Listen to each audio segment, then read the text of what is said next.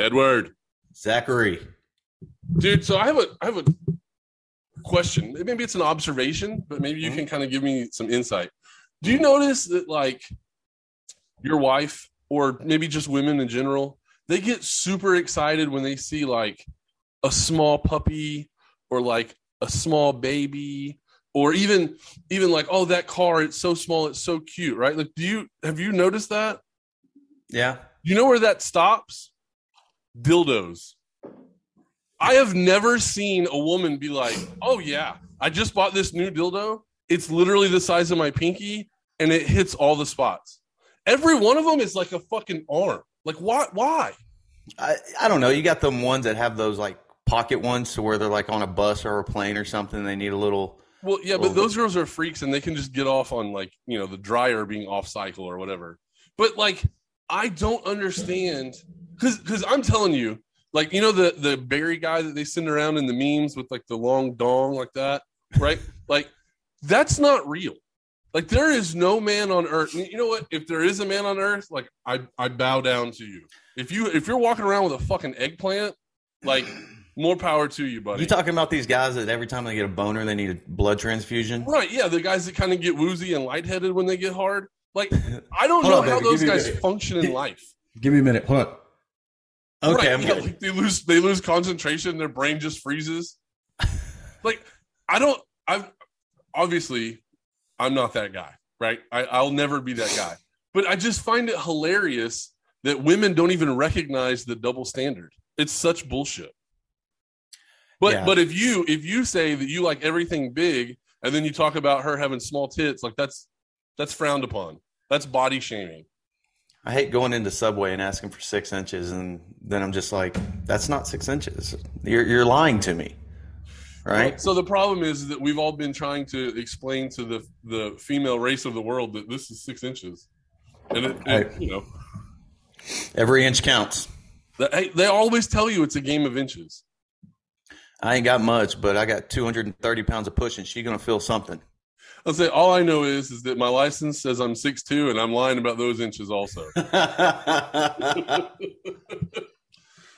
oh. Anyway, I just had to just had to get that off my chest. Every time you see like one of those one of those freaking you know thunder sock five thousands, they're always massive in the movies. You know. And I'm, I'm wondering if, like, you go into a sex shop, if they they have a clearance rack and it's nothing but the small dildos that don't get touched. They're like they take AAA batteries. Well, I mean, eventually it's like, you know, even even Scion realized they can't sell the IQ anymore. You know what I No. mean? So I think eventually they just realized nobody likes them small. Fucking women are getting crazy buying these fucking dildos with uh, a pull cord on it, using half and half just to get it started. Yeah, I was gonna say, yeah. What's the fuel ratio on your dildo? Like, that's that's pretty. Baby, were you mowing the lawn in the bathroom? What are you doing? yeah. Hey, can somebody open a, a window so we can ventilate the, the gas out of this thing? Jesus Christ. Anyway, that's just something I something I noticed. I just I just don't get it. Yeah, women can buy all these dildos, but heaven forbid I buy a KFC fleshlight and I'm the fucking weirdo. I don't understand it. Oh, No, unless only if it's uh scented and it's waffle chicken. Uh, scent, that's the only way it works. Can you imagine like that? No, never mind. That's that's a whole other. Hold on. You're talking about having a flashlight that has a scent to it of food. Yeah, You're getting off while you're worried, like hungry now. You're like, man, after I bust this load, I'm going to go ahead and get me a 12 piece. I don't know, man. It could be like a form of dieting. Well, it's a quick workout, right? I don't think you get your heart rate up quick enough. I mean, yeah, uh, you know, back in the day, I probably did, you know, because I didn't really know what I was doing. But now that I got it down to a science, I, I probably don't even break a sweat anymore. That's going to seg me into something, and I've heard people talk about this before. Is like chicks that try too hard with hand jobs, just stop. All right, nobody can beat me at I what. literally thought this the other day. Like, wait, so you're gonna pleasure me by doing the same shit that I do when nobody's home? right? That doesn't work for me. Yeah, Use your mouth. You're I'm the master at doing that. Nobody can beat me at that. No, Mm. I agree a hundred percent. There's a reason why you go after someone else, right? it's not for them to do the exact same thing that you do. When I was dating, I never had a chick go, I give the best hand jobs. No, usually they're unenthusiastic and they're like, "Oh, my arm hurts. I'm so tired." Right. Like, bitch, suck you can up, wave your arms all day in an argument and run your jaw all day, but oh, my arm's tired. Oh, my mouth is dude. tired. That's one thing I have never heard. I have never heard a woman pause an argument to go, "Oh, I'm sorry, my jaw hurts." Bitch,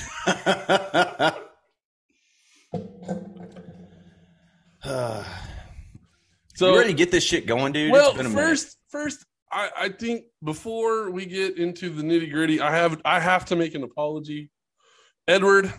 I am sorry. Uh oh. I have made a comment prior about we talked about our favorite sports movies and top 10 sports movies and all that. I need to make uh, a reiteration. I need to make a correction to what I have said in the past. Okay. Any given Sunday, very good movie. It is. So I I have only seen it now three times. Um, first time that I saw it was in the movie theater, and I think I was young, and I was just trying to mess around with the person that I was there with. Touching And- bra straps. Yeah, I think, and that was more of the focus, and so I don't believe that I gave it the attention that it deserved. And it is a very good movie. It showed up now on Netflix, and so I oh, plugged to Netflix by the way. Um, so it showed up in my suggested movies, so I watched it, and it's amazing. It, it's a pretty good movie. Uh, it gives you a different perspective. I don't know how realistic it is to. Uh, well, so I heard that they the NFL tried to sue the production company because it portrayed the NFL in a bad light. Um, the only other thing I've ever heard saying that is the TV show used to be called Playmakers on ESPN. Um, they also were sued by the NFL, and oh that's why- yeah, that's why they're no longer a show because their their portrayal was too realistic.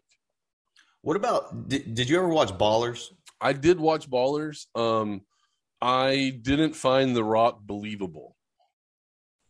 Have you ever be- found him believable in any of his Uh, same yeah, like bullshit so acting? He's played. He played a football player. I mean, I think he played a quarterback, and I didn't find that believable. But you talking about? What was it?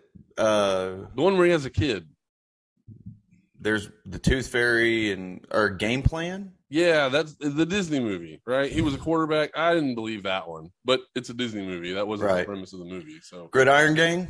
um, I believe him more as like a motivational person. Yeah, I, I believe that.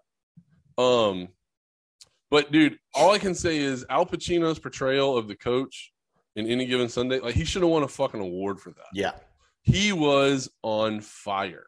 Even Cameron Diaz is what the GM or the owner. Like, Yeah, she's the owner's daughter. I guess she takes over the team, but she Yeah. also becomes the GM. Yeah. Um, Equality. and then also, so I got so into it that I started reading like the trivia of it, you know. And so supposedly there was a rumor that like five years later, after that movie was made, they were going to make a sequel where Al Pacino. Oh, spoiler alert! If you haven't seen a movie that was 30 years ago, um, supposedly they're going to make a sequel where Al Pacino is the coach of that expansion team in New Mexico with Beamen as the quarterback, and they were going to like have a rivalry with the Miami team. And I guess it just never got made. Oh, and then on top of that, do you know who was originally cast to play uh Beamen? no, Puff Daddy, Sean Puffy Combs. I wouldn't have watched it. I wouldn't. No, have it would have been stupid. I wouldn't have watched it. also, on top of that, um, who else? Oh my god, uh, uh, Chris Tucker. Chris Tucker was was selected to play uh, Willie Beamen, and it wouldn't have been the same. Now, No. one thing that I have to say, I watched all the throws, okay, and in every throw where they show the quarterback's face, not Jamie Foxx. No, I know that he swears to this day that he made those throws. Cap. he, no, he probably made them off the camera, like in Well, practice. I'm sure he can throw, right? Because like most people can throw, but I I don't think those those pretty spirals. I don't think those were him. Well, But anyway, we need another good sports movie to come out soon. Not, I know Kurt Warner movie came out and it got horrible reviews from some of the things I saw. some of the media does not like Kurt Warner, so there's that. Well, I also, I mean, practically we grew up watching most of his stuff come out, and we already know about him being a grocery store worker in arena football, and then goes to the NFL to win Super Bowl. Blah blah blah. To me, like that's enough. I don't need to sit through a two-hour movie to see how all of it unfolded. I don't care. No, I'm I'm with you. Unless there's something that's going to be revealed that's that's a little bit different. Um, Right. Now, now had had this movie been been made like 20 years from now, and they talk about Kurt Warner, Right. that would be different, right? Because that's not really a front page story. And really, now that I'm saying it out loud, we probably haven't heard that story in like 25 years. You know, but, but I'm with you that we know the story. It's not. I, I think that the way that the game is now and how they find talent almost anywhere, and maybe he was a part of why scouts are going everywhere to look for people. Like his story is just bland now, right? Yeah. Yeah, So- it's, it's not that far fetched anymore. And when you think of top tier quarterbacks, do you really think of Kurt Warner?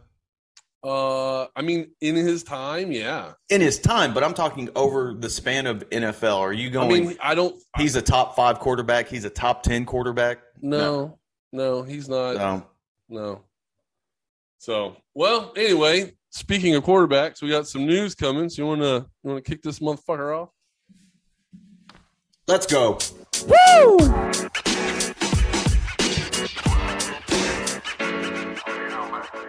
What's up, ladies and gentlemen? Welcome to another episode of Two Wanna Be Athletes Talk Sports. I'm Ed, I'm Zach. and here we are again, assholes, for another train wreck. As always, this episode is brought to you by rrsportsbetting.com.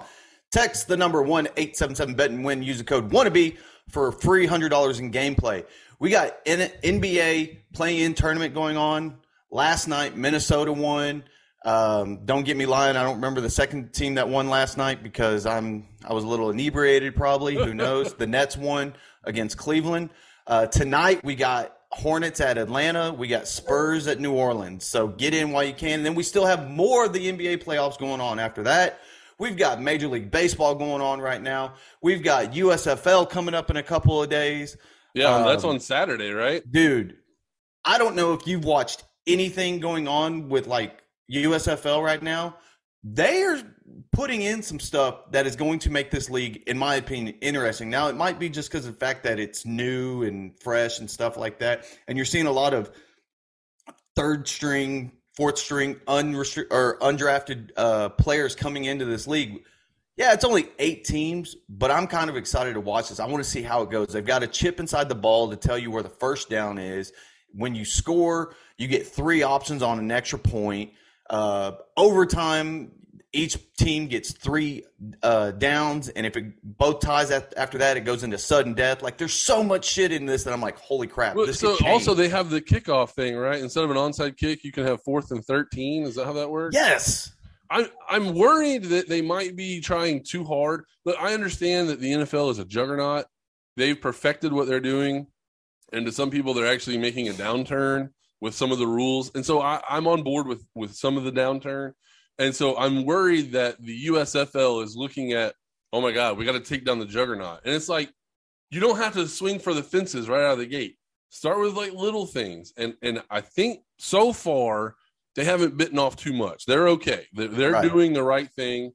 Um, I, I like the idea that we're going to have football in the spring. That's a cool idea, and they don't have to compete with the NFL. So, I mean, they will have to compete with the NFL draft next weekend, but Well, Whatever. they'll have that, and then next year the XFL is supposed to come back in full swing. They'll probably be competing with them on there, but to me as a fan, I'm not seeing a competition. I'm seeing double football whenever fo- NFL is over with, right? I'm I'm thinking now, like now that you just said that, I forgot about the XFL coming back with The Rock. Um, yeah. So what if, what if the XFL and the USFL merged?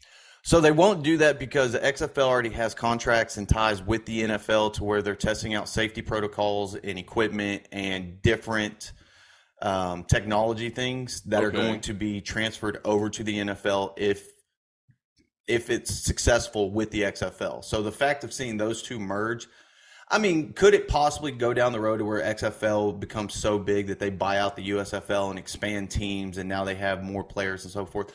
Absolutely, it could happen, but I don't see that happening anytime soon. The first thing that has to happen is the USF, USFL, excuse me, being successful, right? Yeah. Getting the fan base, getting the viewership, getting just the excitement for this to continue on. Because this could be a one and done kind of deal, right?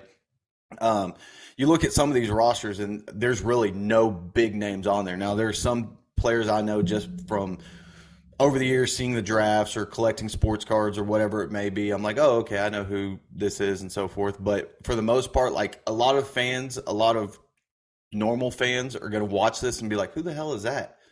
And who knows? This might be something like what the XFL did, to where we saw un- unknown draft, undrafted people. Excuse me, I can't talk today. Undrafted people get to show their true talents, and then they get picked up by the NFL. We saw that with um, what was Houston, the Houston Roughnecks, their quarterback, uh, uh, PJ Tucker. Yeah, um, and he got picked up by either Carolina or Seattle. I don't Carolina. Remember. So um, he might be in Seattle now. Yeah, but anyway, yeah, I mean, those and those are good things. Those are good stories. You know, you get you get a guy like that that's an undrafted free agent, doesn't get picked up by a team or gets cut by a team late or whatever. He can join this league, still stay in strength, like in in strength training and conditioning and all that kind of stuff, and still be ready to play. But then also get to play in games that are going to be broadcast where they can show off their talents. Yep. Um, now they won't be obviously they won't be playing with um, like you know true NFL talent but these are guys that are fringe NFL talent. And so those guys are better than playing pickup games on the street or anything like that. So this this is going to be I think this will be the closest we have to um like a, a minor league for the NFL. Um, I, I, think that's that's what you said with the XFL. That's what they're wanting to do. Um, I think it's in the best interest of all the players, all the teams, and the NFL to have a minor league system because you know some guys they they they're good enough in college and then they hit a growth spurt, right? Or their body changes. Or how many times do you hear about a guy who was a you know an all-state quarterback in high school, now he's a wide receiver, or now he's a linebacker, or now he plays tight end, and so that now they get a, a place to to fine tune like the fundamentals and all that kind of stuff. Dude, I'm I'm all for it. I'm super behind it. Uh, I can't wait to start watching games. Yeah, it looks like the first game is going to be uh, Saturday at six thirty, and then they're going to play uh, Sunday at eleven, Sunday at three, Sunday at seven. So I need to reach out to uh, our sponsors to see if they are going to be on the books, if the USFL is going to be on the books, uh, so we can go ahead and start pushing that a little bit more. I know I'm jumping the gun earlier when I said that that should be on there, uh, but we will see. I'm sure it will be. I imagine. Um, another league that is starting up uh, its second year now. I want to say, yeah, it started last year. Uh, and I, I, mentioned it before the fan controlled football league. Oh, yeah. With Johnny Manziel. T.O. is going to be on the team with Johnny Manziel. Josh Gordon came from there, uh, was able to get back into the NFL. Excuse me. So, those y'all who don't know, Fan Controlled Football League, if you watch it, I think they do it on Twitch and they may have it on some other like streaming channels. But they throw up the plays and the fans get to choose what play is going to get called, right? So it's almost like you're playing Madden with real people. Um, it's an interesting league. It's an arena league. It's owned by a lot of uh, former players and stuff like that. Each team is owned by former players, I believe. I think Richard Sherman has a team. Um, Marshawn Lynch has a team. It's an interesting league. It's different. It's not something that you know. I'm just going to go buy all the uh, fan gear for. But it's something to kill the time if you want to watch a little bit of football. So uh, keep that in mind.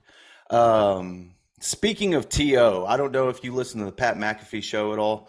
Uh, I mean, not a lot, but he was recently on there and interviewed, and he was pretty much trying to toot his own horn, saying, "Hey, I'm almost 50 years old, and I can still ball out. I can do better than a majority of the wide receivers out in this league right now."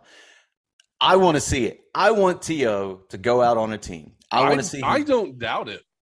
I mean, you, when that dude was in the league, his body was a fucking specimen. Like he and he he still says that he's a stud. Well, I mean, he wore like skin tight bodysuits, like dick slinging and everything. He like to have that type of body, like to have that type of confidence. Like he he probably still could. I mean, hell, Jordan wasn't Jordan still dropping 40 when he was 50 years old? I mean, yep. Nolan Ryan could still throw 90 when he was like 70. So I don't know, man. I I I used to doubt people when they said, you know, hey, he's he he can't do that, or he can do this or he thinks he can still do that. I, I doubt I doubted that Albert Pujols could still play. What's he doing? Cranking in. St. Louis, and he's still raking. So I mean, let's see it, Tio. I'm with you. Sign with a team. Let's see it happen. I mean, we'll get to see a little bit of it with the FCL, uh, but it's not going to be anything because I mean, it's only a half a football field. I want to see him get on a team. I want to see him in Seattle, or I want to see him.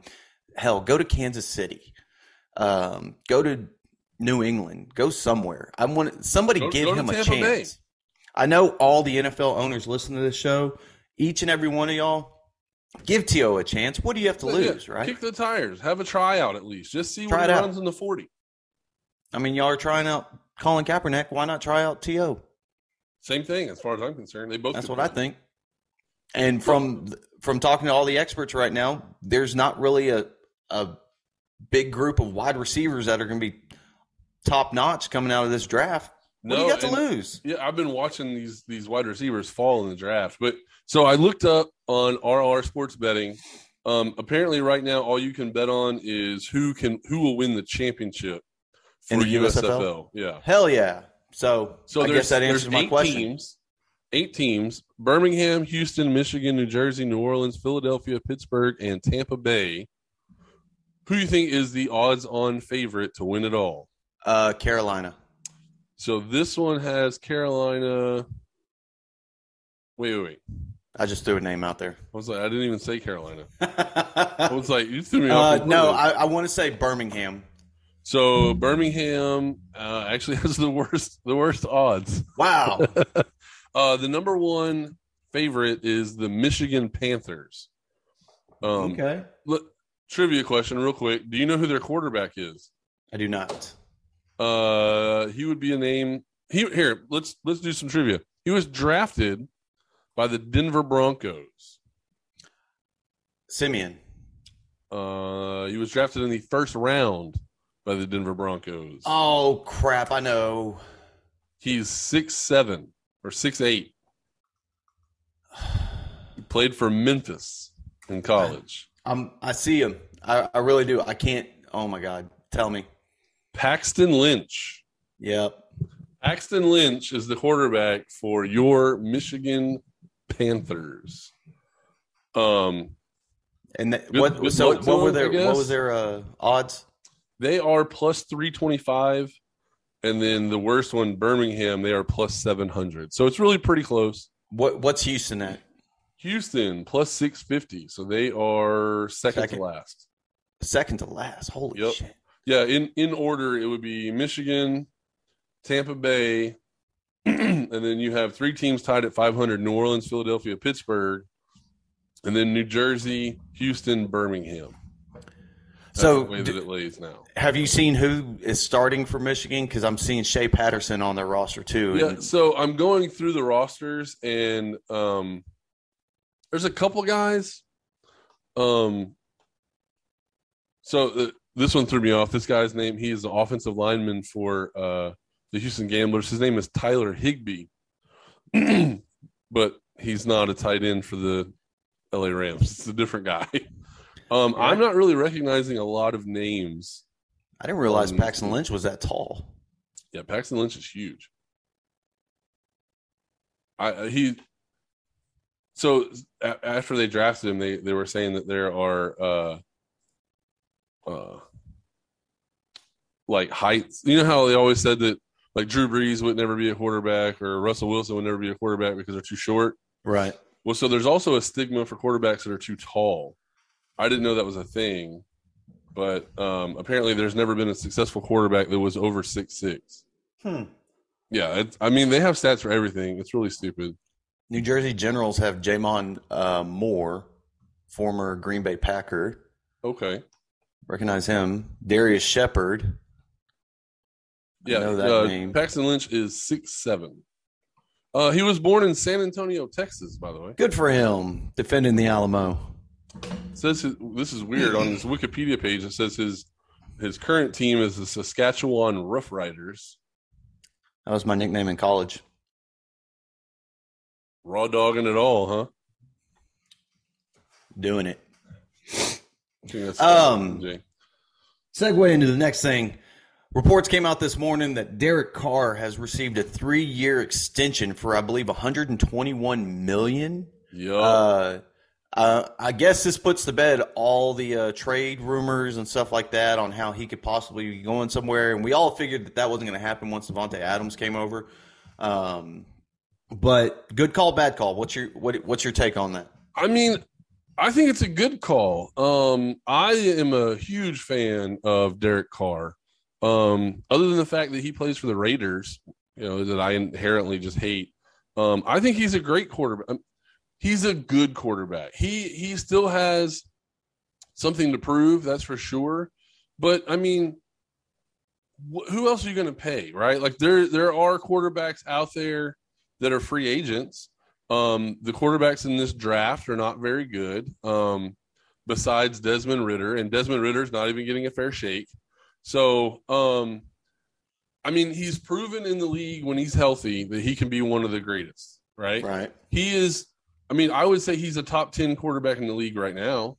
So you kind of have to pay that guy. Um, I would prefer to pay a guy who has shown um, that he can perform in the playoffs, but uh, you know, you kind of got to get there and then then do something. And he's only been in the playoffs twice, and I think the first time he was hurt, right? Right. So uh, that was the year they lost to the Texans. I think he got hurt like the week before, and so he never even got to play. So I- mean, uh, do I think it's a lot of money? Yes, but the way the NFL is going, you have to pay your quarterback, and the quarterbacks make forty million dollars a year. That's just kind of how it works. Right, and that's the crazy thing. Uh, just the the dollar amount for players are only going to go up no matter where they're at, as far as mediocre to just extremely talented. Um, last year, Derek Carr came out of the season just looking like the four front runner running away for MVP. That's what we talked about. First four or five weeks, he was MVP. He was phenomenal, just putting up crazy numbers, comeback games. That first week one Monday night game against the Ravens, one of the best Monday night games that I've seen in a while. Um, I was like, okay, this is the Derek Carr uh, that we've been waiting for, right? Now you're giving him more weapons. Now, granted, Henry Ruggs did his idiotic thing; he's gone. Um, you still you have Davante Adams now. You have um, who's the other kid? Hunter Hunter Hunter Renfrow. Renfrow, Yeah. Um, the tight end. Uh, As soon I was gonna say his name, and then as soon as you said tight end, I freaking lost. Darren Waller. yeah. And now you have a backfield that looks to be getting stronger constantly. Uh, Josh Jacobs, um, Kenyan They signed, Drake. they signed a fullback too, which makes me happy because I don't understand why the NFL has gotten away from a fullback. Um, offensive linemen like a fullback, running backs like following a fullback. Like that is the way to run the football. But anyway, I, I think that's smart for the Raiders because, like you said, it's been out of the league for so long, and I, I believe San Francisco was one of the few teams that kept a fullback for Yeah, the it was like time. San Francisco and Baltimore and uh, I can't remember the other the other team, but You- either way, there was only yeah, there's like four guys. You're, you're making defensive coaches dust off their old playbooks from the '80s to go ahead and try to figure out how to defend against that. Well, right? on top of that, you're you're replacing what normal teams are doing is they're just they're throwing in their like their second or third string tight end. And like there's a re like no offense, I don't want to talk mess about these guys because they're on a team, whatever. But there's a reason why those guys are third string tight ends. Right. They're not as good as the guys that are starting.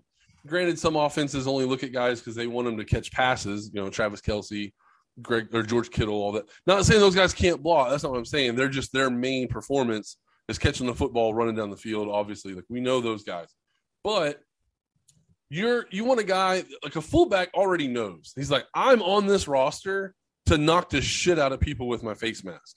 That's all he's supposed to do, Yep. right? Every once in a while, you hand him the football, but you like fullbacks like Mike Alstott don't exist anymore. No. Right? They're they're no, no longer going to be any, you know, backfields led by the fullback. That's not going to happen.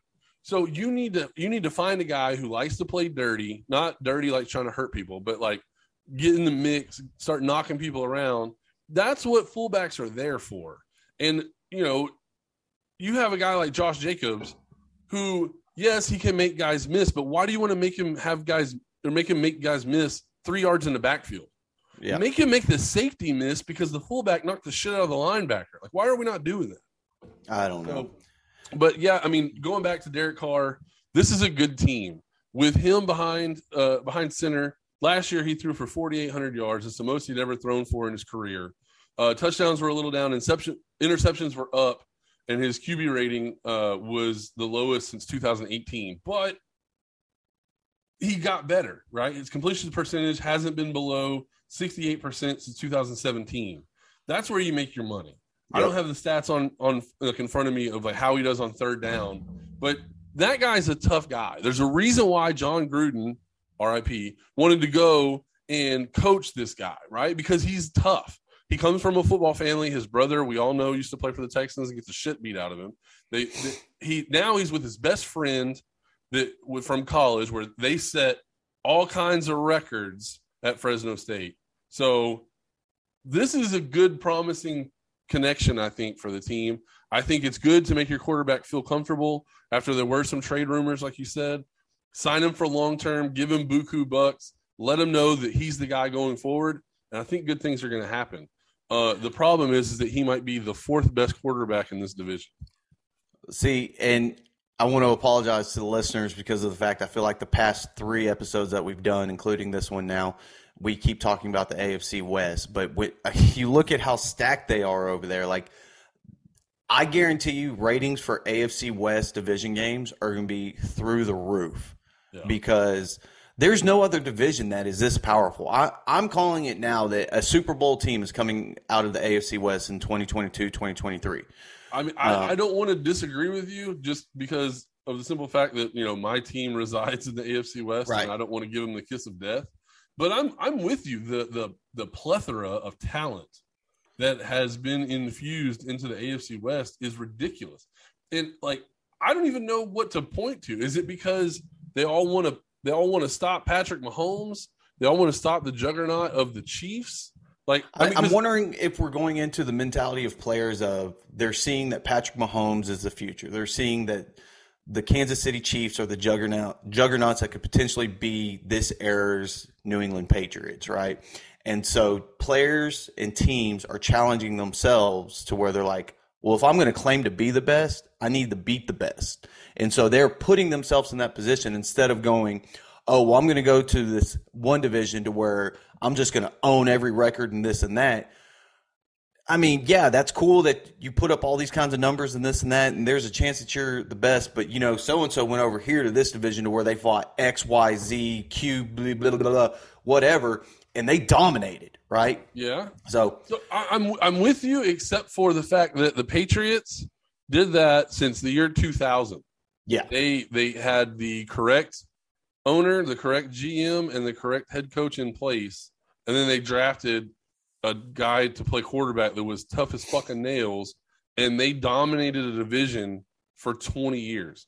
Yeah. And so, like you said, you know, yeah, you're going to hold all the records and you're going to beat up on sorry teams, and you're guaranteeing yourself, you know, five or six wins, you know, already every season.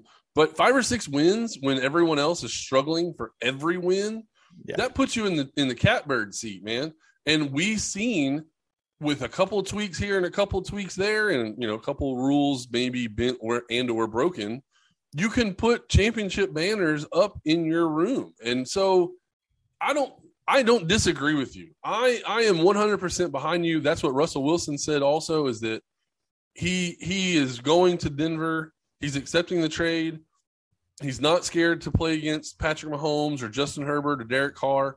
None of that fazes him he said, you know, if you want to if you want to win a championship, you got to beat some really good teams. So why why be scared to play in the same division as them, right? Yeah. So I'm with you. Like I want that mindset. I want to run through a wall for that guy. But, but on the flip side, if I'm always getting a ticket to the dance, there's a possibility I'm prom king at the end. You know what I mean? True. So I, I don't want to say that you're wrong because you're not. I'm I'm actually agreeing with you. I just feel like we've watched the Patriots do it their way, and they were pretty fucking successful that way too. Right, and whenever they got to the Super Bowls, they never really faced like a dominating opponent. You know, no. they were always, for the most part, close games, right?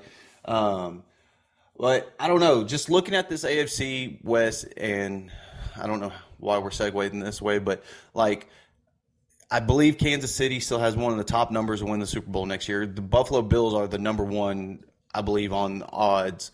Um, but you know, with the loss of Tyreek Hill, nothing like standing out on beefing up their defense. I don't see Kansas City winning the division. Well, they got Justin Reid. I think that's a pretty good it, it is a plus, but I don't think that's the sole missing link to that No. defense. I'm with Um, you. and of course, we're saying all this, and the draft hasn't even happened yet, right? Right? Yeah, the They draft haven't even cut down the rosters yet. Uh, but you, if you're, t- I, I said it last time. I'm a firm believer in Denver right now, and I'm not just trying to ride your coattails or anything like that. But the way that they're assembling that, if they would have kept Noah Fant in that trade, I would have hands down put money on Denver to win. So Uh, don't don't sleep on uh, Albert Okwuegbunam. That dude is going to be a sleeper. I'm I'm not supposed to tell you this, but I can say it now because in our dynasty league, somebody else snaked him. I hate you, Anthony. But anyway, so somebody else has already snaked him because he was a free agent and I was slow on the on the trigger. But if you're if you're drafting late in your fantasy league and you need a backup tight end that's going to score you some touchdowns, Albert Okwuegbunam is going to be that guy. He is going to he is going to shock a lot of people. He won't be like Julius Thomas did and just burst on the scene and have, you know, 10 or 12 touchdowns in his first campaign, but he's going to be uh, he's going to be out. He will be a top a top 10 tight end by the end of the season. yeah. Um, But I'm I'm with you. Noah Fant was a huge loss, especially somebody that you drafted in the first round. But to net you Russell Wilson, a Hall of Fame quarterback, can we go ahead and Yeah. call him that? I, I I'm with it, man. The the Raiders, I'm liking them because of the fact that they picked up Davante Adams. Their defense is stout, um, and they're constantly trying to do pick up and get better at that end of the ball. I don't see them being at the bottom like you see it. I see the Chargers being at the bottom of that division just because of the fact, like, yeah, they're they're a good team to watch, but compared to all the other teams in the division, they they don't match up quite as well. Well, Are I they going to get some surprise wins? Yes. They got Um, Khalil Mack though too. I remember that. but he's also up there in age too, and well, it's just he is, one. but he's gonna be playing Now- on the opposite side of Joey Bosa, right? So Joey Bosa looks like Von Miller when Von Miller was young. True. and the Broncos brought in uh, uh, DeMarcus Ware, and then that was a dynamic duo that won on the Super Bowl with an aging Peyton Manning. Justin Herbert's not an aging Peyton Manning, so No. like I I want to say that look the deal is is that if you told me tomorrow the Chargers won the division, I would have I would have no argument. I would I would believe you 100%. I think I would be shocked. But if you told me the Raiders won, I would be shocked. That's where I'm at. I think the Raiders are a great team, a good team, but I think they're going to get beat up in this division. So uh, I don't know. I- I think it's possible that all four of these teams make the fucking playoffs. We don't know. This is true. You know, now with the the extra wild card, I mean, anything could happen. But it right now on paper, I think it's clear cut. They're the best division in football right now. But uh, to segue into RR sports betting, the Buffalo Bills are your favorite. So who is number two? Let's see. Let's see if you can get the top five.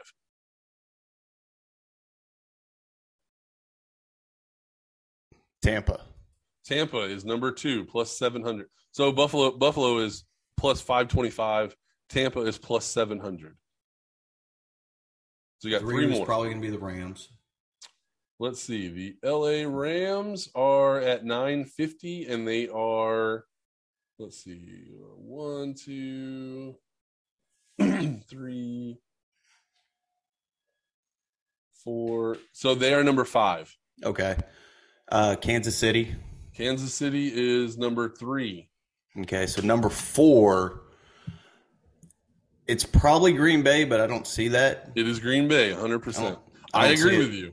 The only reason why he's the, why Green Bay is there is because Aaron Rodgers resigned. That's it. I'm going to call it right now. I don't see Green Bay going into the playoffs next year.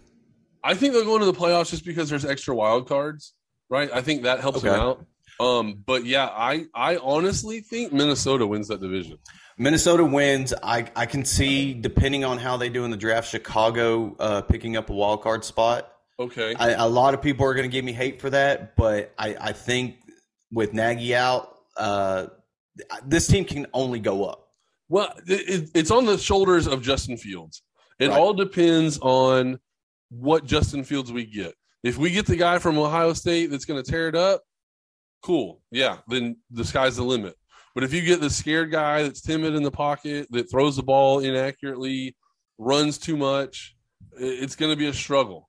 Um, I don't think that it's a good idea to change head coaches or offensive coordinators and all that kind of stuff into a guy's second year.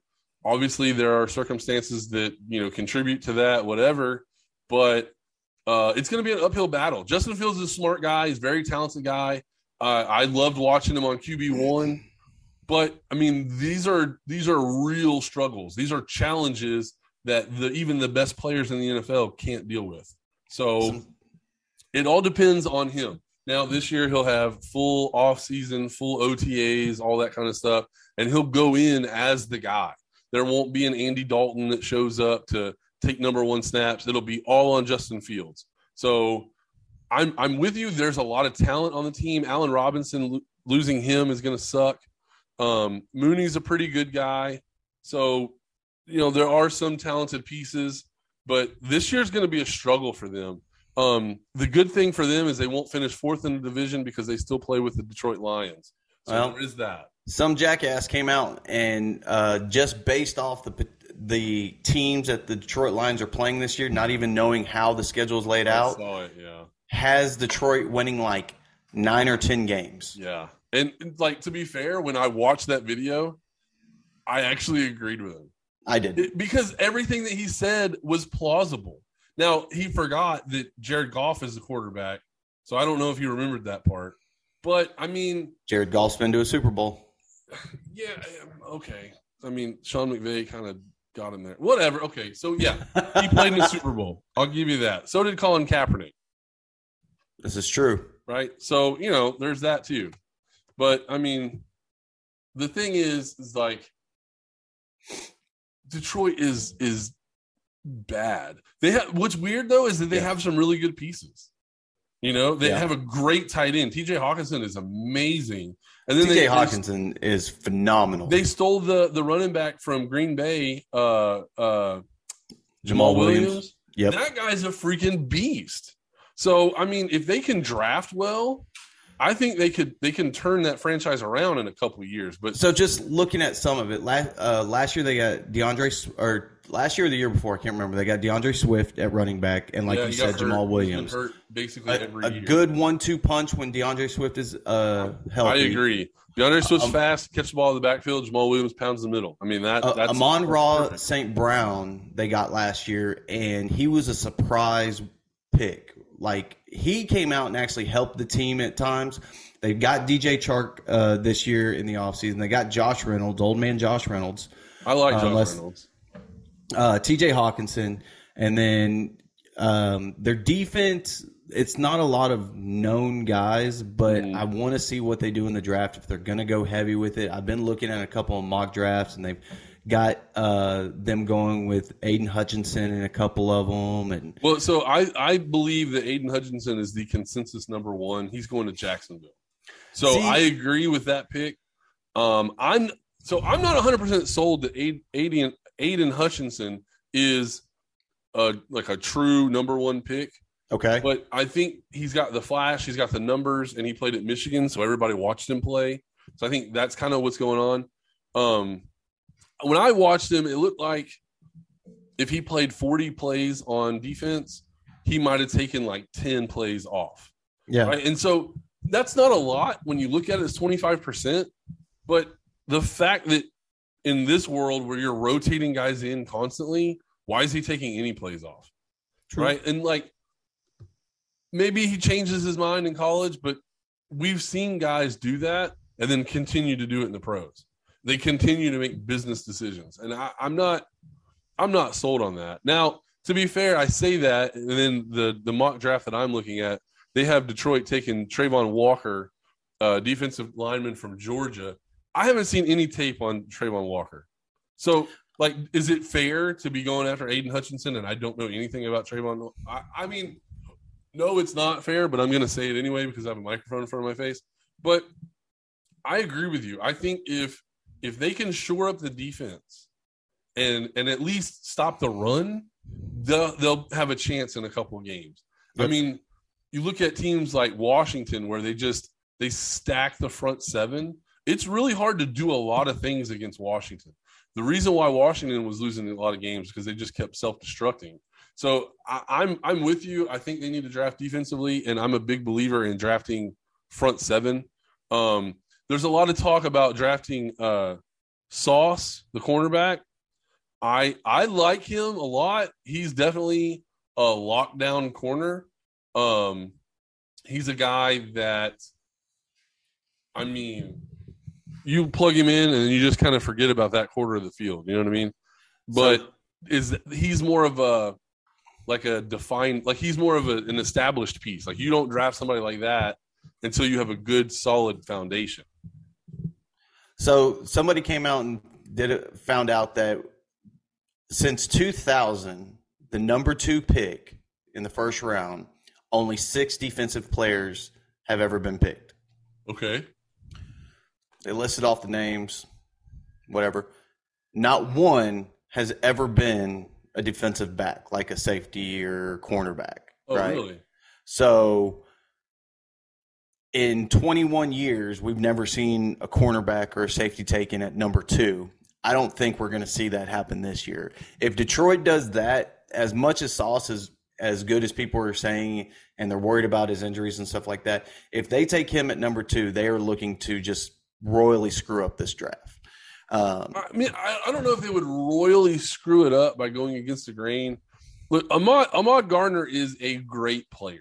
He is, he's under, I think he's underrated or under, under like, uh, I'm, he's not pop, he's not as popular as he should have been because he played at Cincinnati, right? If he right. played at LSU, he's probably drafted number one, right? So a lot like the, a lot of the knocks against him is the competition he played against. But at the end of the day, he's 6'3, 190 pounds and a phenomenal player. Right. So look, I I agree with you that I like to go with trends. I mean, that's kind of how we bet our whole lives, you know. You follow yeah. the trends, you bet the trends. But if they took Sauce there, I wouldn't be surprised. Um after I mean, after that, it's kind of a crapshoot there are a million different scenarios, a million different slots for, uh, you know, Kenny Pickett or uh, Kayvon Thibodeaux. Like there are people all over the place. Charles Cross is a name that has been flying up draft boards. Um, apparently, um, he the stat that I heard for him, Charles Cross played for Mississippi State. Um, that's um, Mike Leach's offense. He played for Mississippi State. They he dropped back 1,200 times in pass protection. Jesus. So that's the knock on him is that, well, maybe he can't run block at the next level. This dude's 6'5, 307 pounds. I guarantee you he can run block. He just, he didn't have to do it. He did his job. So, um, but he is apparently interviewing very well with all the teams. They like what he has to say. They like what he brings to the table. Uh, he's apparently very, very sharp, very smart guy, uh, especially when it comes to um, like NFL or uh, football IQ. He played left tackle and he dropped back 1,200 times for pass protection. So, I mean, clearly they trusted him, you know? So that guy's climbing up boards. Um, the Derek Stingley guy from uh, LSU, he sat out last year because of COVID reasons and all that. Um, I think that's another good a new, good pick there. He could go in the top five. Like the, the, these players on the defensive side are phenomenal players. Uh, the guy you sent me the TikTok video, Trevor Penning, that guy's gonna he's gonna break some hearts. Whoever yeah. drafts that guy, he's gonna knock some dicks into the dirt the first year. That is a beast of a man. He's he's salty. He he he wants to humiliate the people on the other side of the ball. And uh, just in case you're worried about him not holding his own, he's six seven, three twenty. He's got it. Jesus. He's a beast of a man. He he's he's insane. Well, um, since we're on draft talk, you know me, I always give love to the O line just because they're the unsung heroes, as I've always said. One guy I've been looking at from Northern Iowa, Iowa, is uh, Trevor Penning, offensive line left tackle. That's what I was just Uh, talking about. I know, but I'm Oh. just Oh, continuing on. I was like, did you not hear me? I did. um, he makes monster holes, but he he's very quick on his feet, and a lot of people are saying that his footwork is the biggest problem. I see him going in the first round. A lot of people don't, uh, just off some of the draft mock drafts I'm seeing. But again, I've told you a majority of the mock drafts that we see, like these people are morons. I think they just throw names into a hat and say, uh, we'll see what this happens. Like I'm looking on our favorite guys over at CBS, and Ryan Wilson is saying that three quarterbacks are coming out in the first round. Do you, Yeah, I don't see that, but so like it could happen.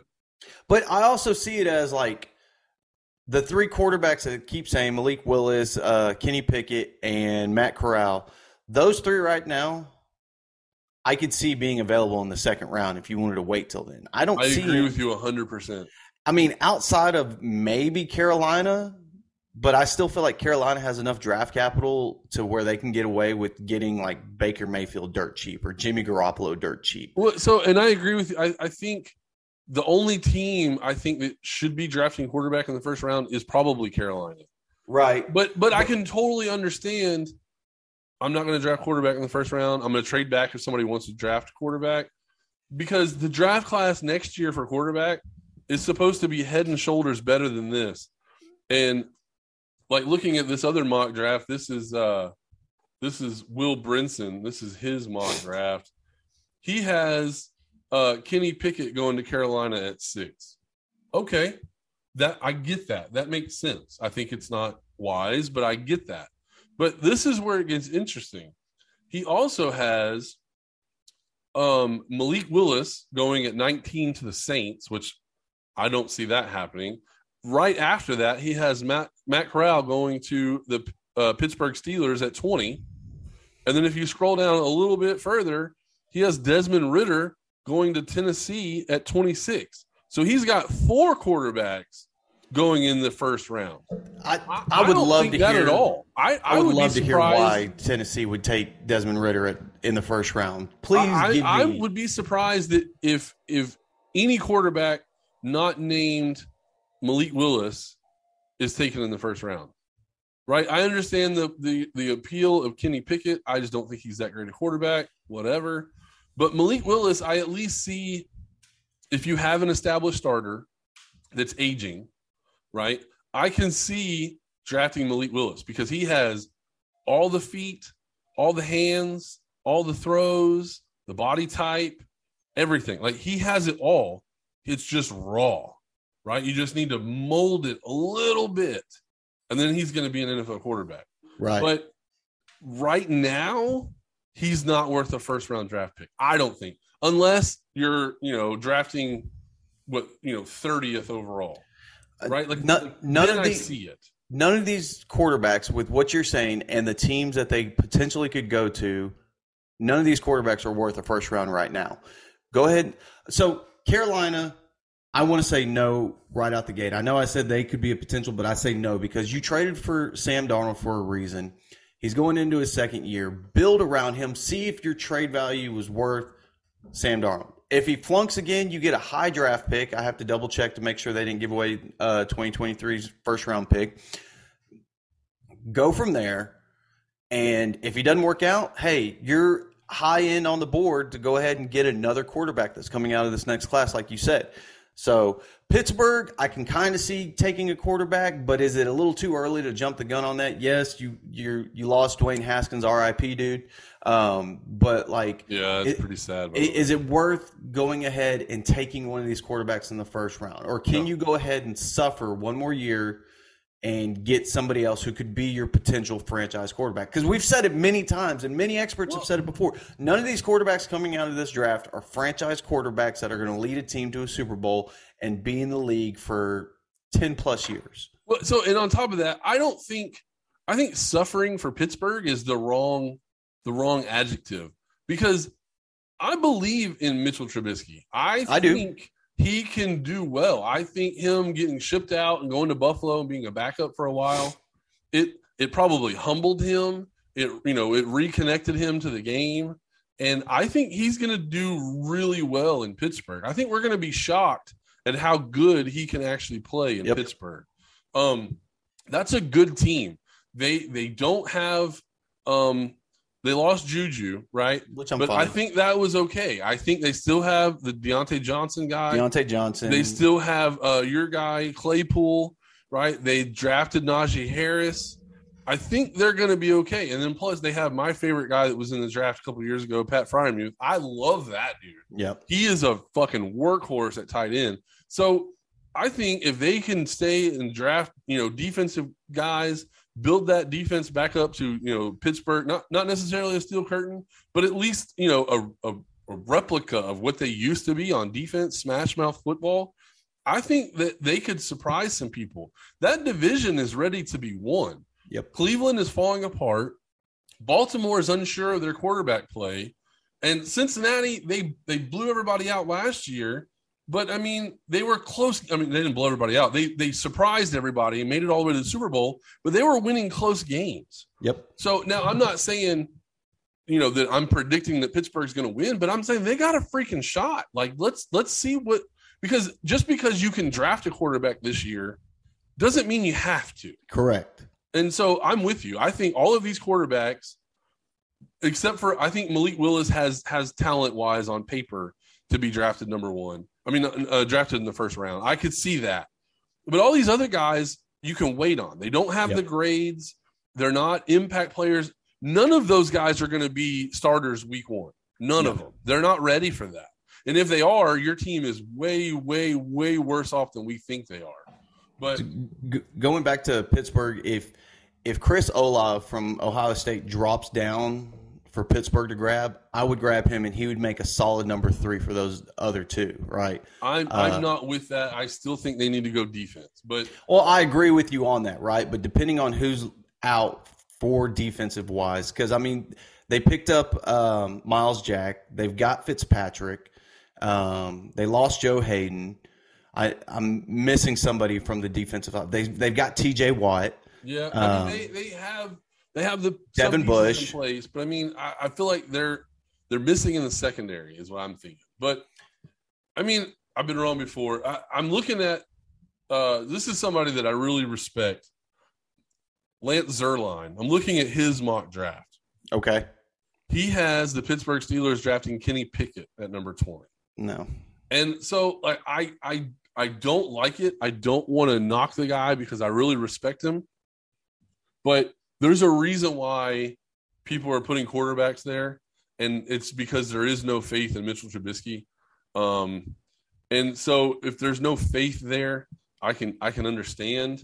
Um, they've already been quoted as saying that he's a stopgap. He's a guy that's a go-between. He's a guy to fill a space until they can draft a starter. But I don't know. I, I think we're going to be more surprised by how Mitchell Trubisky plays, and it'll end up being a wasted draft pick. I think if they go for a quarterback. I, I'm seeing one draft uh, with the Steelers taking our boy Trevor Penning at number 20. I'm seeing one with Matt Corral at 20. Uh, Trent McDuffie from Michigan, or I'm sorry, Washington, Okay. um, cornerback. So there helps you out there. Desmond Ridder and uh, Treylon Burks from Arkansas. I mean, Desmond Ridder. So I like I like Desmond Ridder. I've said that a million times, but I think you can get him in the second round. I don't think you even have to trade to get up to get him. I He's going to agree. be available at the end of the second round. So he, I mean, I don't think he'll be available in the third round. So I wouldn't wait that long. But I mean, if you're at the top end of the third round and you want to trade back into the second round to get him at the bottom, I think that's what makes sense. Um, this draft, this mock draft for uh, Lance Zierlein, he has Travon Walker going number one to Jacksonville. I kind of like that pick better. Say I- it I- again. Travon Walker from Georgia, the defensive end. He has him going number one to Jacksonville, and I'm kind of I'm for that. Um, if you remember, Georgia had the best defense in the nation last year, and I don't even think it was close. I mean, Alabama has a defense that was pretty good, but Georgia was like they were lights out all year long, and I think that's because of the presence of these guys on the front. Um, and like I said, I think the knock on Aidan Aidan Hutchinson is that he took plays off. I, I and like I've seen minimal things. Like this is what gets me. I've, I know I just said this and I went on a rant, but I'm going to do it again. I've seen minimal plays, minimal game film from Aidan Hutchinson. Like when I say minimal, like two quarters worth total, right? And he took off like 10 plays in what I've watched. And I just I can't I can't get my mind wrapped around that. Like, could you imagine JJ Watt taking a play off? No. No, if he takes a play off, he's on the goddamn sideline, right? He's not putting his hand in the dirt and then going eh, half ass. He doesn't do that. And so you're going to tell me that in college you were doing that. In the NFL, you're just magically going to turn the switch on and you're like, nah, I'm going to go every play. I don't think so. And so I think that's probably why in this draft he's falling to to number two, which number two is not very far to fall. You're still going to get a big ass contract, but right. Um, I mean, the Texans are going number three, drafting offensive tackle from Alabama, Evan Neal. I'm all about that. He has uh, Sauce Gardner, Ahmad Gardner going to the New York Jets at number four. That possible. makes sense. They like to draft cornerbacks like that. I mean, they had uh, Revis Island for all that all those years, so that makes sense. That's kind of that make I don't know. It feels natural to me, and plus he's that good a player, so I'm all for that. And then they got to round out the top five. He's got Kayvon Thibodeaux going to the Giants. That makes sense. You know, they're going to go back to their roots where they had the the fast the fast front four and they could get after the quarterback. And that's how they beat Peyton. I mean, uh, Tom Brady all those years. So, I mean, I kind of like it. I'm all for it. I mean, there after that, it's kind of a smorgasbord of stuff moving around. Um, that's what I um, like about this year's draft compared to last year's. Last year, we were so bogged down with everybody talking about these mediocre quarterbacks yep. and somebody coming out and saying this is going to be the first time in NFL draft history where the top five picks are going to be quarterbacks, and we didn't see that happen. It didn't happen. No. But we you, we you, told you here that wasn't going to happen. You look at the draft capital that's available as far as player wise, like it's so wide open. I'm I'm almost afraid to make a mock draft. Not that I have money on picking the most correct draft order or whatever, but like you have so many teams with so many picks in the first round that are eligible to be traded to move up, move down. You have offensive, defensive line, secondary, like every part of this draft, with the exception of quarterback, in my opinion, are phenomenal pieces. And the first two, maybe even the first three rounds, are going to be some of the most exciting draft picks that we've seen in a in a while. Right now, for the most part, your first round, your second round are pretty exciting, and it tapers off after that. I think the first three rounds are going to determine which team comes out ahead this upcoming season. Now, I'm not saying they're going to win the Super Bowl. Um, and I'm not. I'm just saying it because they're probably at the bottom of the list. Houston Texans. Houston Texans have a lot of picks coming into this draft. They could possibly come out and do what Cincinnati did this past season, right? A lot of people are saying that's a possibility just because Cincinnati did it. Well, if Nick Caserio does the right thing, drafts the right people, but you can say that about anything, right? Uh, yeah, I, I, mean, I'm I'm on the opposite spectrum. Um, I kind of disagree with you. I think this is probably the most discounted draft we've had in a while. I feel like all the moves that we've seen in the offseason are because the talent wise, offensively in the NFL draft is just not there. Um, wide receivers that we've been talking about, um, the Drake London kid from USC, um, even who's the wide Jameis Williams from Jameson Williams from Alabama. Mm-hmm. Treylon, Treylon Burks is the guy that I think has been shooting up the draft board. Treylon He's Burks a very good player. Very He's well. underrated because he came out of Arkansas. So I'm I'm watching that. But I mean, as far as offensive talent, like it's Jameson uh Jameson Williams, and then it's a lot Chris Olave, and then there's a bunch of guys. So I'm thinking that the reason why we saw all the freaking moves that we saw in the offseason is because offensively, the talent's just not there on day one in the draft. I could be wrong. I mean, we've all been wrong about a lot of things. It's not a this big deal. True. I'm just saying that for whatever reason, that's the sense that I get. And I feel like GMs responded by making all the trades that they made. I mean, I think there were uh, 10 number one wide receivers or, or 10 solid number two wide receivers traded in the offseason. So, I mean, so I, I'm going to say this with if you look for wide receivers in this draft, you're not going to see a Davante Adams. You're not going to see some star-studded player come out and be the number one immediately. And again, I could be wrong, but the first three names I'm looking at right now: Chris Olave, Garrett Wilson, James Jameson Williams. Any of those three are going to be a good number two, number three. They're going to be a good uh, Mecole Hardman. They're going to be a Hunter Renfrow. They're going to be a Julian Edelman before he became number one, right? Like these are going to be complementary players, complementary players that make the other the rest of the team better. And so I like that. I find that exciting because these are hidden gems that defenses are going to just like slack on. Oh shit, Chris Olave just got a 15 yard reception, put them in range to win the game, right? Shit like that. That's what excites me about it. And again, a lot of the offensive line, a lot of defensive players, especially the front seven that are coming out available in this draft, are going to make or break teams, right? And I know I'm I'm speaking in terms as far as like, well, that's just cliche. That's one way or another of NFL.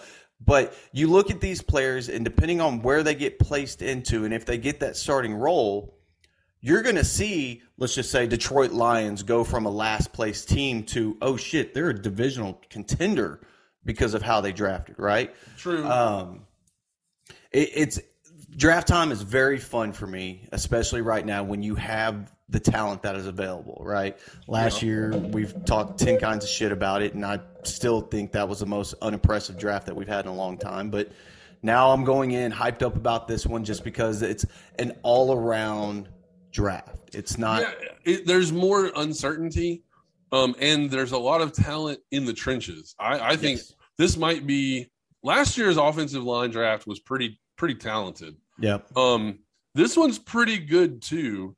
Um, but I think this one's more defensive line. I think that's more where the talent is. Obviously, yep. there's some gems at every skill position and all that kind of stuff. Um, I just think that drafts like this don't have as much pizzazz because there's just not a like a unified number one quarterback, right? There's always more hype when, like, remember when it was Andrew Luck and RG3, right? There was so much hype around that draft. They broadcast their pro days live. Like, they yep. were, it was all over the place.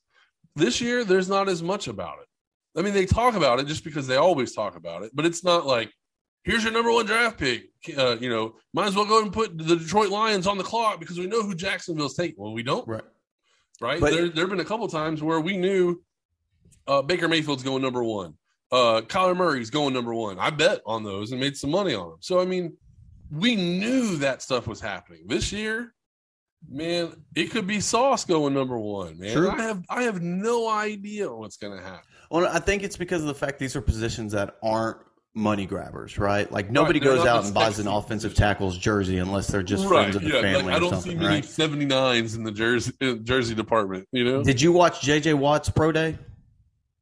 I didn't even I wasn't even aware he had a pro day. Exactly. That's my point, right? And when he got drafted, people were like, Who the fuck is this guy? Boo. Like, the one the one defensive player that I remember having a pro day, I think was Jadeveon Clown. Yes. And I don't even it, think he had to. I think he knew he was going number one. Yeah, because he that one hit he had that knocked the helmet off that made him a star-studded household name, right? What? So um, to be fair, that's what's happening to Kenny Pickett. Kenny Pickett made the one fake slide touchdown, and now everybody's like, "Oh, hey, Kenny Pickett." I'm like, I'm just not for that. Like, I think he's a mediocre quarterback at best.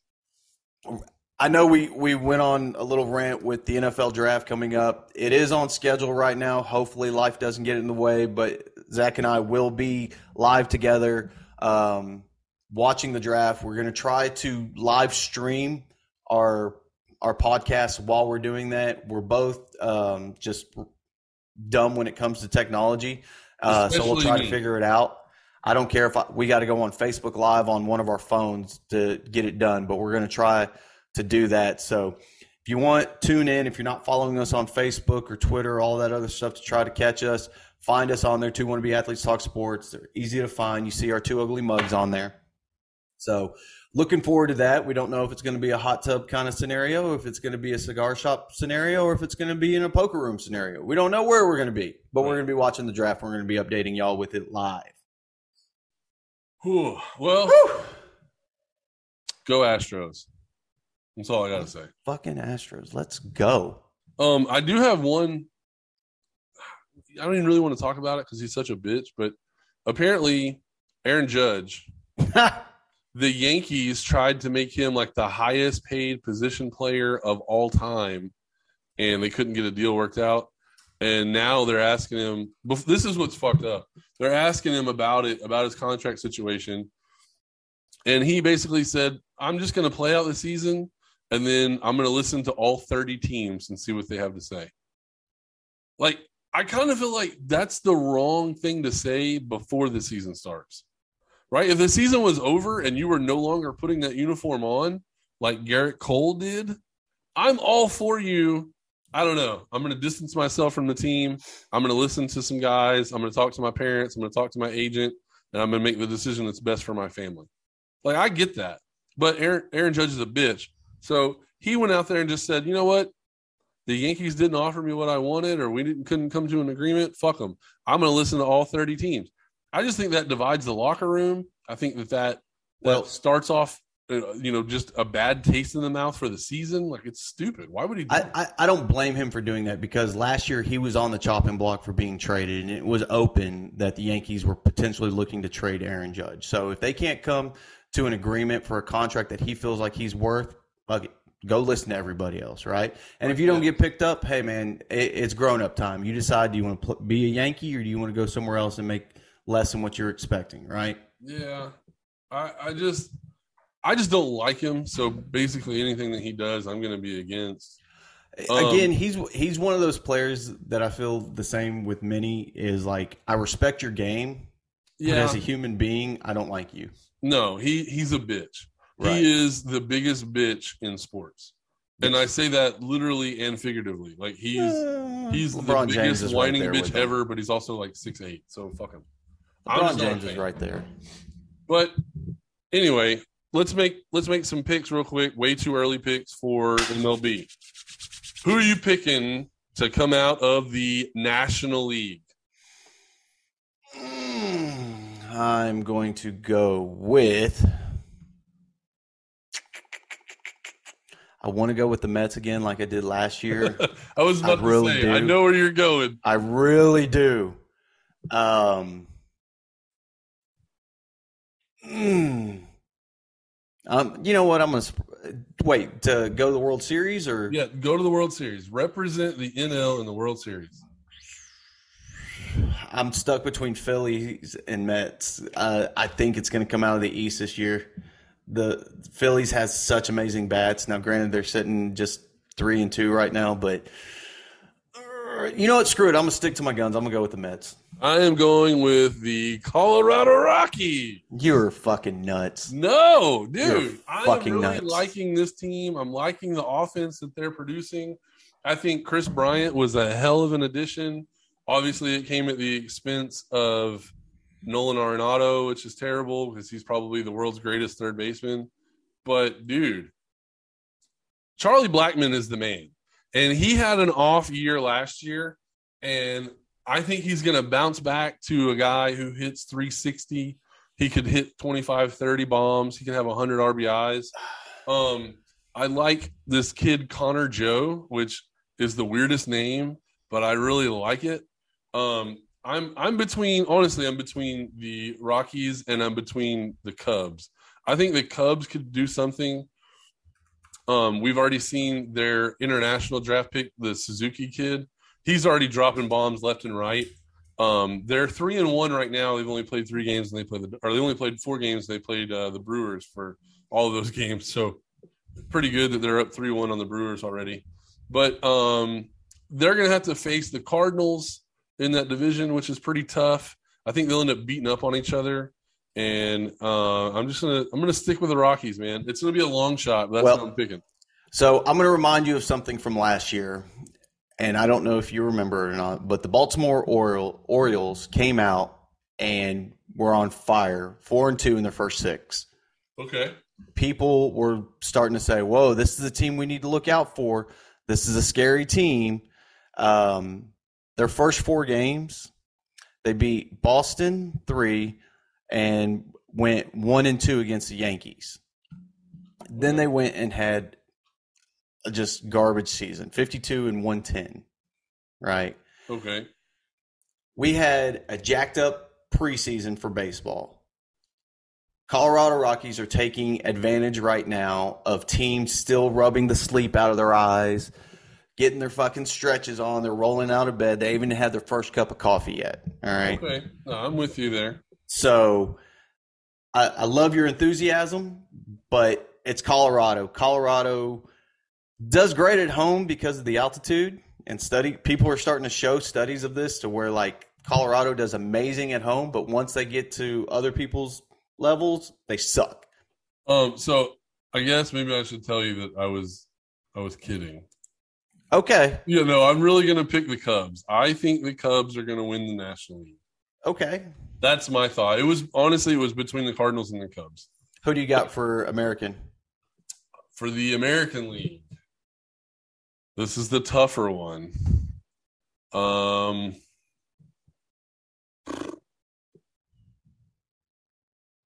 the White Sox. Ooh. Yeah. I I would it would be crazy to see the Cubs play the White Sox in the World Series. I don't think that's ever happened. Um, but they're just they're such a good team. They've got young talent, they've got leadership, they've got good pitching, they got a great manager. Like this is their time. Um, right now, the White Sox are predicted to win 91 games in the regular season. That's like fifth best. I just part of me like so I want to pick the Astros. Full disclosure, that's what I want to go with. But I don't know who Justin Verlander is going to be. I don't know who Lance McCullers is going to be when he comes back. I don't know if uh, Jeremy Pena is going to be anything other than a glove, right? If he's a glorified Adam Everett, and you you know who Adam Everett is, Yeah. but most people that are listening are like, who the fuck's that guy? Uh, Adam Everett is basically a shortstop who hit 218 or 220, but made like phenomenal plays defensively. Now, Pena obviously has the glove in the arm. He's he's hitting right now, but is that going to continue once pitchers get a l- little bit more film on him and start to figure him out? I don't know. So there's that question mark there. Then on top of that, who's going to be the everyday center fielder for the Astros? Right? Jake Meyers is coming back from a pretty severe shoulder injury. Uh Siri is a good fill-in guy, but he's more of a speedster. I don't know if he's an everyday player. And Chas McCormick, I I hate every inch of his swing. It is the most horrid swing that I've ever seen. Um, I mean, clearly he's making it work somehow, you know, but it's just I don't know. So there's too many questions for the Astros. Um, and then the Blue Jays, I just don't believe in them. They lost Marcus Stroman. I, I don't think that. I mean, look, they're, the Blue Jays are being picked to, to win the AL East, and they very well could. I just don't see it. They're, they're a good, talented young team. Bo Bichette, obviously, Vladimir Guerrero Jr., you know, uh, George Springer. Like, we know all the players. Like, I could name all of them. We know all the players. They just got to put it together. And I don't know if they have enough pitching, starting pitching to to win in a playoff series. So I'm going to go White Sox Cubs. White Sox, I, I want to get behind you on that. Cleveland is starting to show a little bit of of something might be there. Again, it's still a little early. You know, Jose Ramirez is leading the team, leading the league in RBIs with 11 right now. Um, Oscar Marac- uh, Mercado Yeah. is right there behind him with eight. So, I mean, they've got the bats going for them. I, I've got to watch a little bit more on Cleveland to go ahead and say I'm fully behind them. I can be behind you on, Chicago. They've got such a good young team to where, Cleveland. yeah, You're picking Cleveland? I'm not picking them. I've got to Oh, watch more like, before I say it. Holy shit. I, I'm saying though, they could give Chicago a run. okay. They could. Okay.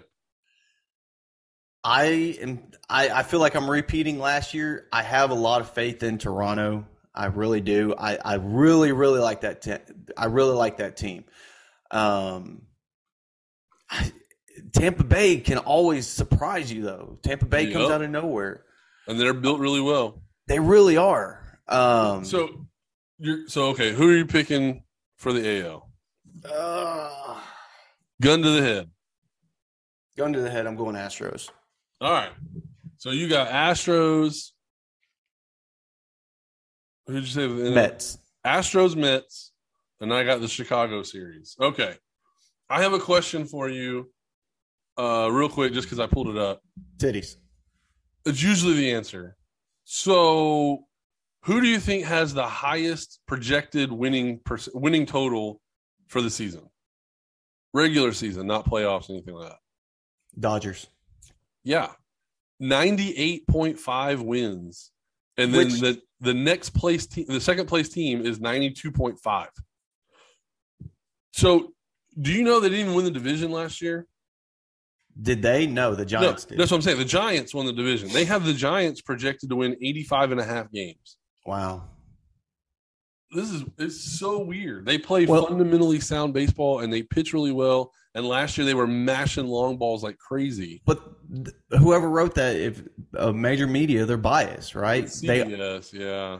They they always have the Dodgers. They always have the Lakers. They always Like- I mean, the Dodgers are a pretty stout team. don't get me wrong. They are very stout. Like you look at that lineup on paper, and you're I, I shiver just because I'm like I wouldn't want to face any of them on either side of the ball. I mean, especially them adding freaking Freddie Freeman. Like, what the hell? Right. That's such bullshit. But on top of that, so, um, oh shit! Now I lost my train of thought. I was going to talk about another team that, um, oh god. The Braves. Well, I mean, yeah, the Braves, but they lost a lot of players, right? So, um, the Braves are showing 90 and a half wins. But the Dodgers, I guess what I don't understand is the Dodgers are supposed to win 98 games Mm-hmm. they got to play the Giants like 26 times. Mm-hmm. That's because that's their division rival. Like I don't. Right. Don't forget about San Diego too. Oh, yeah. So the San Diego, the Padres are there on this list too. Where the hell are the Padres? 88 and a half. Um, they got the Red Sox up there. The Phillies aren't a team to sleep on. I kind of like the Phillies. Um, they have the Angels and the Mariners at 84 and a half. There's no way the Angels and Mariners can win 84 and a half and the Astros win 92. There's no way that that happens. Right. They got to beat up on somebody. Oh, oh, the Twins. The Twins are a or a, a weird a weird team. Um, obviously the addition of Carlos Correa, and then Byron Buxton is probably one of my favorite players in Major League Baseball. So I'm I'm I'm not completely sold that they can even win their division, but um, that's a team to watch. Carlos Correa is a is a lightning bolt. Really I know is. that you know he's probably not who we should talk about because he you know gave the finger to the Astros, but I don't know. That's my sleeper team. I'm going to put them out there. They're going to make a wild card. I can see that. I don't see them going deep though. No, no, I agree with you. I don't think they have the pitching for that. But anyway, we'll get more into depth in baseball as the season rolls on. Um, but man, God, it's just it's good just to be back behind the microphone, man. Absolutely. So, uh, anyway, the next time that you're pissing on a urinal cake, standing next to uh, some random dude, why don't you just go ahead and mention two wannabe athletes talk sports? You know, while you got your dick in your hand. It's kind of weird, but seems like a bonding moment. Next time you're at the dentist and he's putting his finger in your mouth, go ahead and suck on his finger real quick. And when he has that shock look, be like, "Oh, hey, do you listen to Want to Be Athletes Talk Sports?" Dude, my dentist would probably freak the Dude, fuck it out. reminds me of it reminds me of this meme that I saw, and it was this chick, and she says that. uh So I hooked up with this guy on Tinder, and uh he was going down on me from behind, and I clenched my butt cheeks, and I touched his nose, and I said, "Got your nose." He goes, "Eh, I haven't heard back from him." oh my god! Anyways, Guys, we appreciate y'all listening to us. Don't forget to follow us on all things social media. We're there every now and then. We're up on the TikTok and whatnot. Uh, this has been another episode of Two Want to Be Athletes Talk Sports. I'm Ed. I'm Zach. See you next time, assholes. Always.